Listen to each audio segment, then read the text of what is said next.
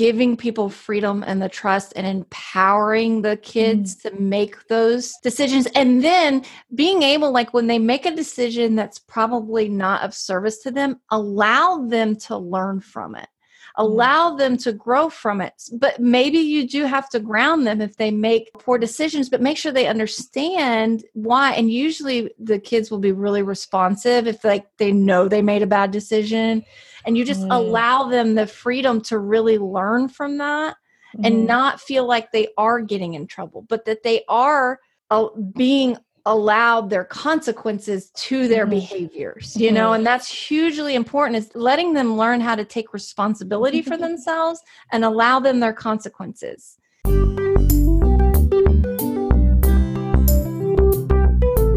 Hello and welcome to Blissful Parenting. I'm your host, Michelle Abraham, bringing you another fabulous guest today. I'm super excited. I met this woman a few weeks ago and was just so inspired by her story.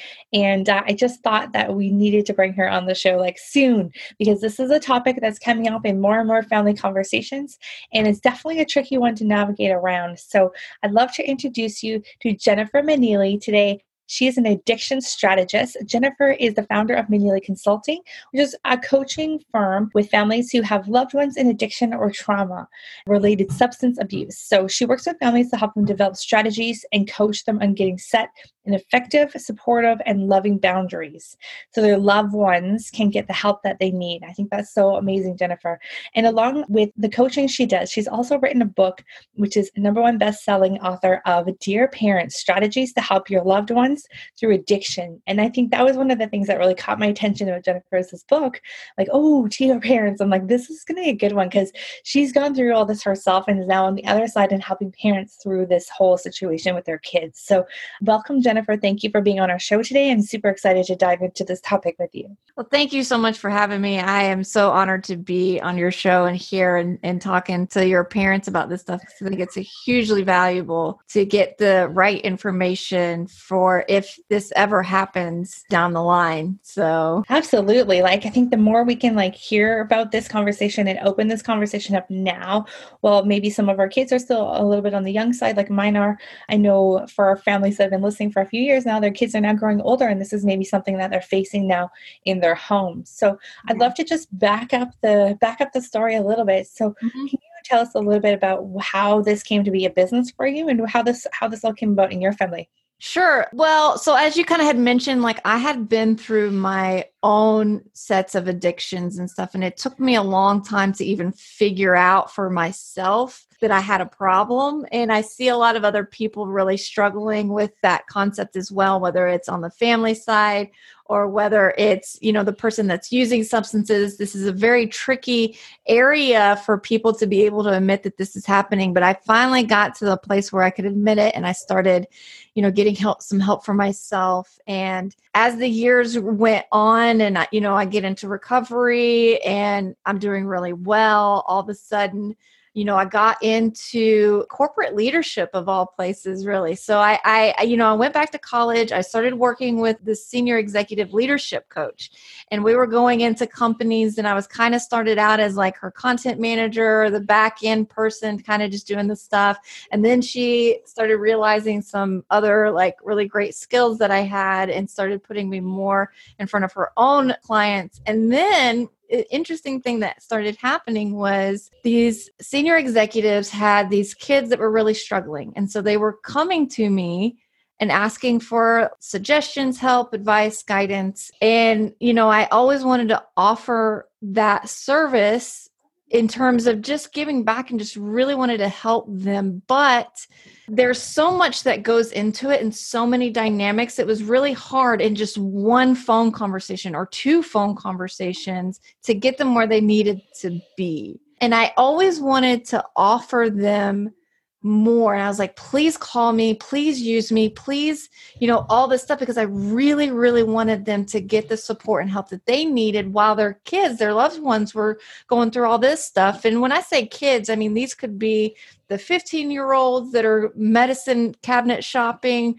or anywhere from your 25 30 year old that's still doing because they're always going to be your kids no matter how old they get. If they're 50 years old they're still always going to be your kids. So that's how i refer to them but it's not necessarily just like the little tiny ones. But they weren't using me because they weren't going to abuse my time but i really wanted to support them. And so that's really when I branched out on my own and created a business because I was like, well, maybe if we just formatted it and set it up so that they're paying for that service, they would utilize me like they needed to. And they would just say, well, I'm paying for this, so I'm going to you know show up for myself and basically that's what people do is they show up for themselves i could have gone off and done a whole lot of other things but i really really wanted to support that community and created a business out of it so that they could get the help that they needed.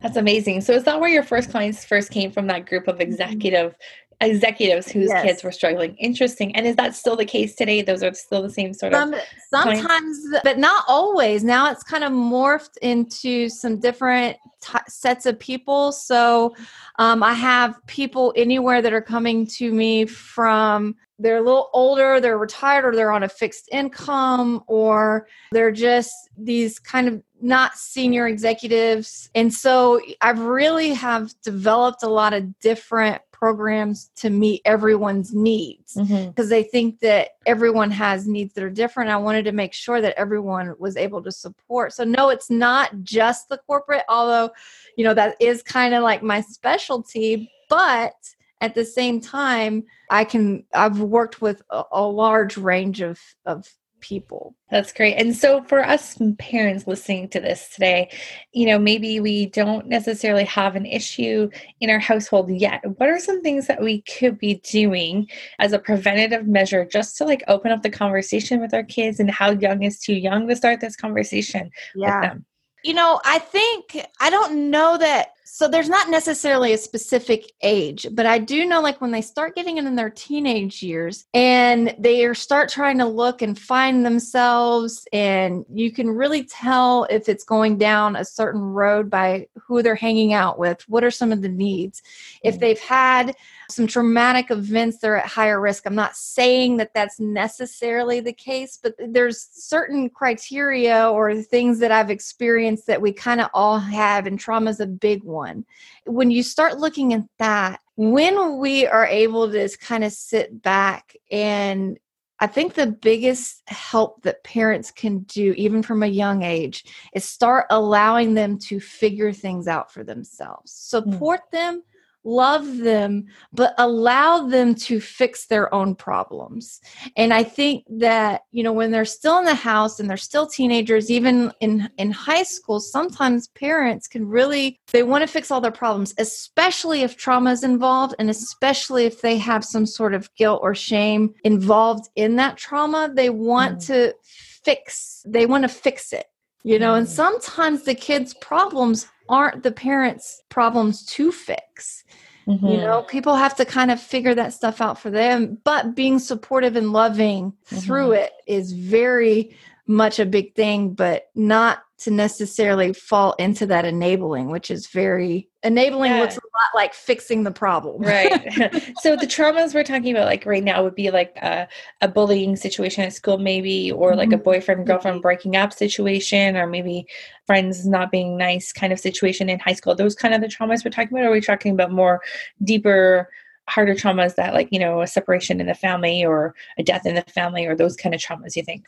A lot of times my experience isn't necessarily like oh the the person broke up with their significant other in high school kind of trauma mm-hmm. it, it is more of that like deeper level maybe mm-hmm. there was sexual abuse mm-hmm. physical abuse maybe it, it, was a death of a parent or someone close to them mm-hmm. especially from a young age mm-hmm. usually happens during those critical development those that brain development at eight and younger. If there's trauma from eight and younger, it kind of does some things to the brain, but it doesn't mean that they're destined okay. for addiction. It just means that that that's something that is they're at a little bit higher risk. Yeah, to be aware of that. So I think like I think my parents and we've talked about this before. Like I wasn't really I wasn't really inclined to like get into the drugs and alcohol in, in high school. The drinking probably, but not the, not so much the drugs. Yeah. But uh, the uh, you know, and one of the things that my parents said to me like later on in my twenties is that they're glad that they did this. Is that they were really involved in like you know, do you guys need to ride somewhere? Can we pick you up from somewhere? Like call us at any time of the night, you know. And by driving us to the movies or to the mall, they got to overhear conversations about what was happening. Though although we weren't necessarily sharing with them, we were forgetting that they're in the car and that they were over kind of getting an idea of who our friends were and like you know the conversations that we were having and the places that we were going and things like that. And they thought that was uh, probably one of the better things that they they did as parents to kind of be involved in in their lives without being overly like stepping their boundaries kind of thing. Right and i think that's a good point where it's like you want to be involved in in the kids life. Let like know what's going on and support them through their problems don't necessarily fix it for them but as teenagers, and I think sometimes parents can go very reactive when they see certain things because they're like, "Well, I know what I did as a teenager," and you know, like they they get overly suspicious or overly angry at certain situations, and it, it's. I was never even for me in high school was not when I just started developing my problems. Actually, after high school when I got out of the house, but I was never really taught, and this you know, hindsight being 2020, this is just the way it is. It's never the parent's responsibility if addiction happens or fault. Mm-hmm. But hindsight being 2020, it's like I was never taught how to really handle freedom. I was mm. never taught how to solve a problem. So, like, if I went to a party and I got too drunk in high school, when my parents were able to be there to kind of talk me through what happens with drinking too much what happens in a in that mm-hmm. supportive and loving way it was just like no it's my way or the highway kind of you know vibe and mm-hmm. and yes my mom will probably listen to this and we've mm-hmm. had many conversations about this so she's we are very open about that time period of the shoulda coulda wouldas and that's one of them where it's like I just never really knew how to deal with freedom. So when I got out of the house, I didn't know how to deal with anything. Because, mm-hmm. and I didn't have the support from my parents to kind of teach me at that point. So interesting. So what do you think some things some parents could do now that would kind of encourage those kind of boundaries or those kind of conversations to like help you help their kids feel more prepared for that like total freedom and not just like the wild like you know it's like when actually you know i kind of experienced that myself where uh, the day after i graduated high school i was on a plane to switzerland and they lived there for a year as a nanny. I got a job. Mm. but so i was living in another family's house but like every weekend i was out partying all nights of the hour with all my friends there. And like you know i did have a lot of like fun and a lot of craziness. And like now to think about my daughter doing that i'm like oh not sure but yeah, yeah. you know, I it's feel scary. like I was, yeah, I feel like prepared for that though. Like i felt like i i knew how to be responsible. I knew how to like stop drinking at a certain time to like make sure i'd catch my last train home. And if i didn't i knew i'd have to sleep mm-hmm. in the train station. Europe like it's very different. And like no parents to call in the middle of the night to come pick you up right? Right. So i think going from that knowing like i had the parent support in high school and then afterwards, knowing that I didn't have that parent support because they were on the other side of the world, this is before email and before FaceTime right. and before all that kind of stuff.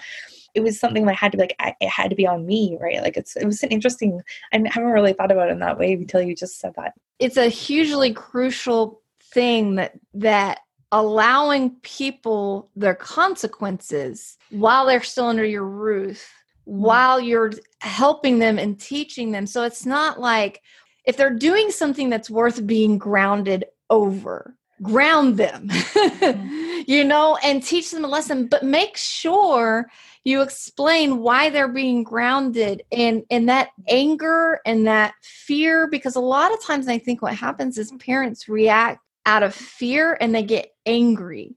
And that can really come through. It can actually really push that kid away as opposed to allowing them the freedom to come and talk about certain mm. situations. And, and I want to say this because I, this is a very uncomfortable thing for parents to talk about, in, including like my mom. I think she had a difficult time talking about this with me.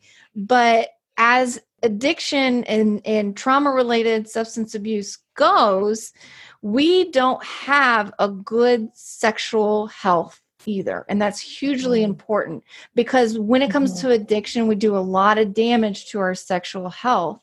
And that because a lot of us aren't taught what Mm. does sexual health look like? And unfortunately, as uncomfortable as it is for parents to talk about their teenagers about sexual health, that's when teenagers start having sex is in their teenage years under your roof at home or when they go off to college pretty quickly that's when it is happening and we don't know about the sexual health at that point and that Mhm. very much tied into substance abuse. And I know that a lot of people don't even think about that and they shy away from that conversation. But if we shy away from that, then they can't come and talk to the parents about what's happening. And if you just say, Mm. no, you're not allowed to have sex, well, they're probably going to do it anyway. and do it more than they would have normally if you just let them do it. right.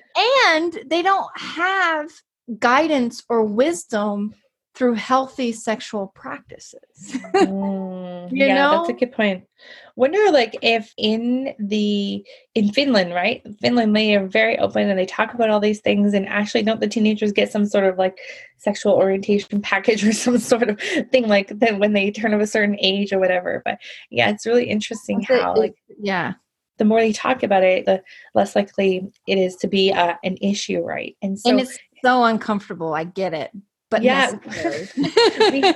we've had Amy Lang on the show before, and she's the birds, the bees, and kids. Mhm. um, dot com and she's just fantastic about like how to bring this up in conversation and have these awkward conversations and she makes them really funny too so um, Right. she was really great to to go back and listen to that episode with her she was awesome I'm going to um, listen to that episode. yeah she's really I think great it's a really hugely important thing to know how to do. Now, normally when the parents come to me, we're way beyond that Mhm. topic.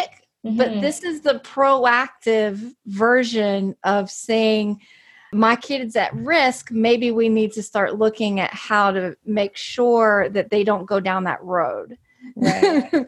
yeah that's a good point so do you think like in like in when the kids are in high school then like what does that look like for parents like on a day-to-day basis do we let them have more free reign than we would normally like but we have that conversation or like how i don't even know how to like that would look on a day-to-day basis There's a and I think there's a balance with that. And one of the things that I think is hugely important is like and what I tell parents so when they come to me and and this relates to even how they are in high school. So when they come to me, I make sure they understand that I never tell a parent what boundaries they need to be setting. I think it's really important that the parents build off of their own foundation and set the boundaries that they feel the most comfortable with while being of service to their kids and to themselves, most importantly. Mm. How it looked for me, and I can speak for me, where my mom was a really, really busy person. She was a- that senior executive at a very large bank, and she she was mostly raised me by myself. That I did have a stepdad enter into my life at 13 but for the most part like she's the one that kind of spent the most time raising me and building that foundation and she was so busy that it it was we didn't really have time to go into all of this stuff and a lot of times even growing up she would say as I'm dealing with my addiction and as I'm dealing with all of this stuff, she's like, "Oh my god, I just don't have time to deal with this." Had she had made just a little bit of time prior to cuz you know, hindsight being 2020, but carving that time out for the kids to really connect, to really mm-hmm. be present, not just out of obligation because you want to hang out with your kids, is hugely impactful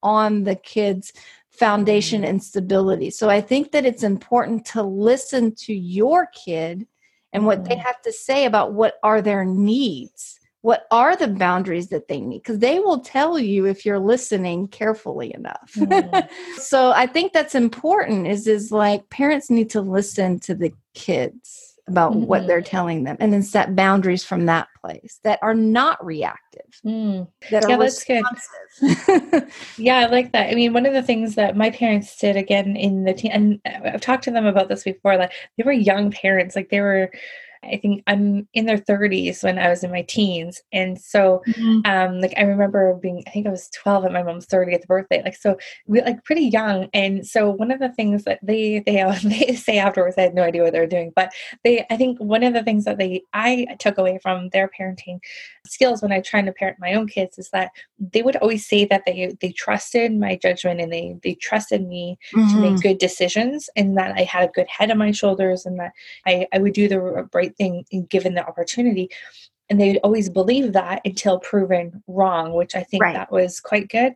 And i felt like i felt like that if i was in trouble or if i was going to do something wrong they would pop up in my head and be like it wasn't i was never afraid of getting in trouble with them never. It was more of i was afraid of disappointing them or like letting them down because they had said they trusted me in my judgment. And i don't know if that's the right way or the wrong way but it seemed to have like every time i went to go do something that i knew i shouldn't have i was was like, ah, I have to like look at them and like tell them that I like did this and then like them be disappointed or whatever, right? Like I remember a particular situation where I got my driver's license and I was about to drive all my friends home from a party and I got pulled over by the police for drinking and driving and I hadn't I hadn't wasn't drinking and driving they thought I was and so I remember like going through my head, I'm like, oh, they're gonna they're gonna be so disappointed because they let me have yeah. the car tonight and drive my friends around. And you know, it's one of those things that I think that seemed to have worked for me. I don't know if that's the good way or the right way or the wrong way, but it seemed to have been something that that worked for me. I think. I think I I really really do believe that giving people freedom and the trust and empowering the kids mm. to make those decisions and then being able like when they make a decision that's probably not of service to them allow them to learn from it. Allow them to grow from it but maybe you do have to ground them if they make poor decisions but make sure they understand why and usually the kids will be really responsive if like they know they made a bad decision and you just mm. allow them the freedom to really learn from that mm. and mm-hmm. not feel like they are getting in trouble but that they are uh, being allowed their consequences to their mm-hmm. behaviors you know mm-hmm. and that's hugely important is letting them learn how to take responsibility for themselves and allow them their consequences but you also have to set up those conditions and expectations that says, you know, if this happens, then this is what's going to transpire. So if you make this decision, then this is what we're going to have to do. And then they already know they're signing up for it, you know? Yeah, like you go out drinking tonight, there's a 6 a.m. alarm clock on the side of your bed. We're going to get up and go for a walk. Right. right. Exactly. exactly. So it's like, yeah, if you're waking up hungover, we're going to continue about the day and you're grounded, but you're going to have to suffer through the hangover and, yeah. and, learn that lesson. But but a lot of people do go into fear in those mm-hmm. situations, and they get really reactive because they're scared. Mm. But taking a deep breath and just responding to stuff like that and saying, "What do I want my kid to learn right now?" Because yeah. they're gonna drink more than likely. They so are scary. yeah but they need to learn what are yeah. the consequences for the mm-hmm. drinking. And mm. so I mm-hmm. think that's hugely valuable. Yeah, those are some great tips. Uh, anything else before we uh, let you go? And we could talk about this topic all day I long, I think, because there's so many things that we need to learn as parents to really help us like get through these uh, kind of scary times yeah. that are ahead for a lot of people. The teen years used to be like a scary time. and especially with all the technology and all the, the new drugs that are out there and the things that are really dangerous right now. So um, how do you have any tips for how to how to uh, navigate our way around those things in the times that there are right now? I think I think the biggest the number one tip that I want for parents to come away with, I think, is that as human beings in general, parents, me, you I don't think we do this by ourselves. We don't know everything. And I don't claim that parents mm-hmm. should always know everything about everything. And I think that if there's a challenge or a struggle and someone's sitting back going, I don't know how to deal with this, find someone that can be a guide to help you through that and that's kind of what i do is i just simply guide people to bring the best versions of themselves to the table through this i just don't tell everybody what to do and i think mm. that in this world there's so many people that know like your your podcast where the birds and the bees and and that mm. person like you know a lot of parents are going i have no idea how to talk to my child about this find help Get help. If you're sitting there going, I don't know how to deal with this, someone else does, allow them to help you. mm, that's a good point. And quickly, before we uh, wrap up again, what are some signs that we should be looking for that maybe our kids are in trouble um, mm-hmm. and maybe hiding? So, if there is trauma if you can start seeing and sometimes parents don't know that there's trauma mm-hmm. but if you do know there's trauma that's a big one if they seem to start falling in with like the quote unquote wrong crowd it's because they're looking for a connection mm-hmm. they, and figure out what it is that they need to be connected to so if they mm-hmm. do start doing that that's a big sign if they start isolating if they start pushing away from you if they have siblings and they feel like they're not good enough or they're they're constantly being compared to their siblings or they're trying mm-hmm. to get the attention from the parents in unhealthy ways. Those can be some signs. It's not a definite, but it's mm-hmm. definitely triggers. It's definitely red flags to be paying attention to. Yeah, something definitely to be uh, looking out for. So thank you for those tips. Those are really helpful. And uh, Jennifer, where can we find out more information about you? How can we work with you? And uh, take us take us there. So you can uh, the best place to go is actually my website. It's uh, maneelyconsulting.com maneely is spelled m-a-n-e-e-l-y and then consulting.com and i have you know my program is there. I, I give my free version of the ebook that i wrote that you had mentioned about from there. So that's the best way to get into contact with me Okay, awesome. Well, thank you so much for being with us today. This has been super valuable, and I hope parents out there you're listening to the things that Jennifer's been saying. The tips she's given us have been fantastic, and uh, I really do uh, wish you luck in the teen years. And and if we can just have those conversations earlier on, I think be open, connect with your kids, spend time with them. Uh, I think, think that will help help us through these through these scary years, right? All right, thank you, Jennifer, for being with us. Thanks for having me. Thank you for listening to the Blissful Parent Podcast. For complete transcriptions of this show, as well as helpful links to resources mentioned in this episode, please visit our website at theblissfulparent.com.